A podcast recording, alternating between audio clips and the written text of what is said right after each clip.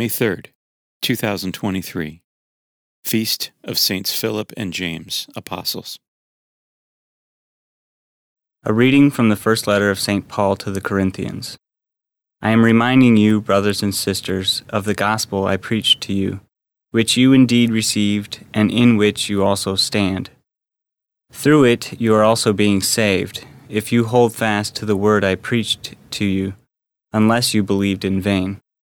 For I handed on to you, as of first importance, what I also received that Christ died for our sins, in accordance with the Scriptures, that he was buried, that he was raised on the third day, in accordance with the Scriptures, that he appeared to Cephas, then to the twelve.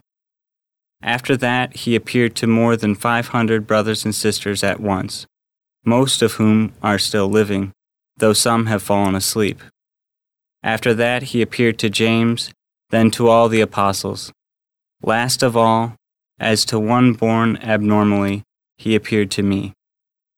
The word of the Lord. The responsorial psalm, the response is, Their message goes out through all the earth.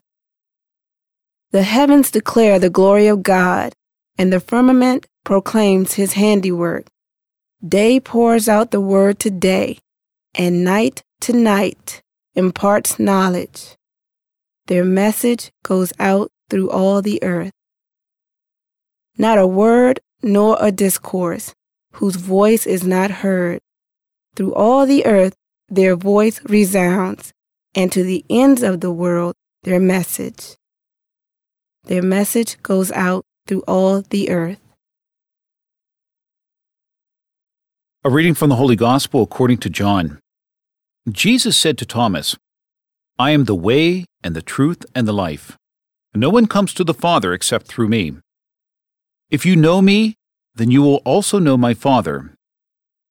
From now on you do know him and have seen him. Philip said to him, Master, show us the Father, and that will be enough for us. Jesus said to him, have I been with you for so long a time, and you still do not know me, Philip? Whoever has seen me has seen the Father. How can you say, Show us the Father?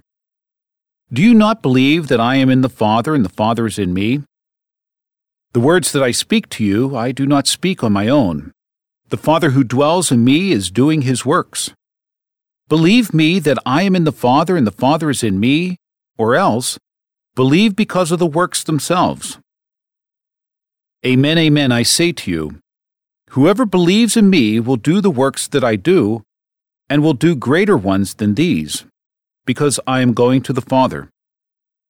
And whatever you ask in my name, I will do, so that the Father may be glorified in the Son. If you ask anything of me in my name, I will do it. The Gospel of the Lord.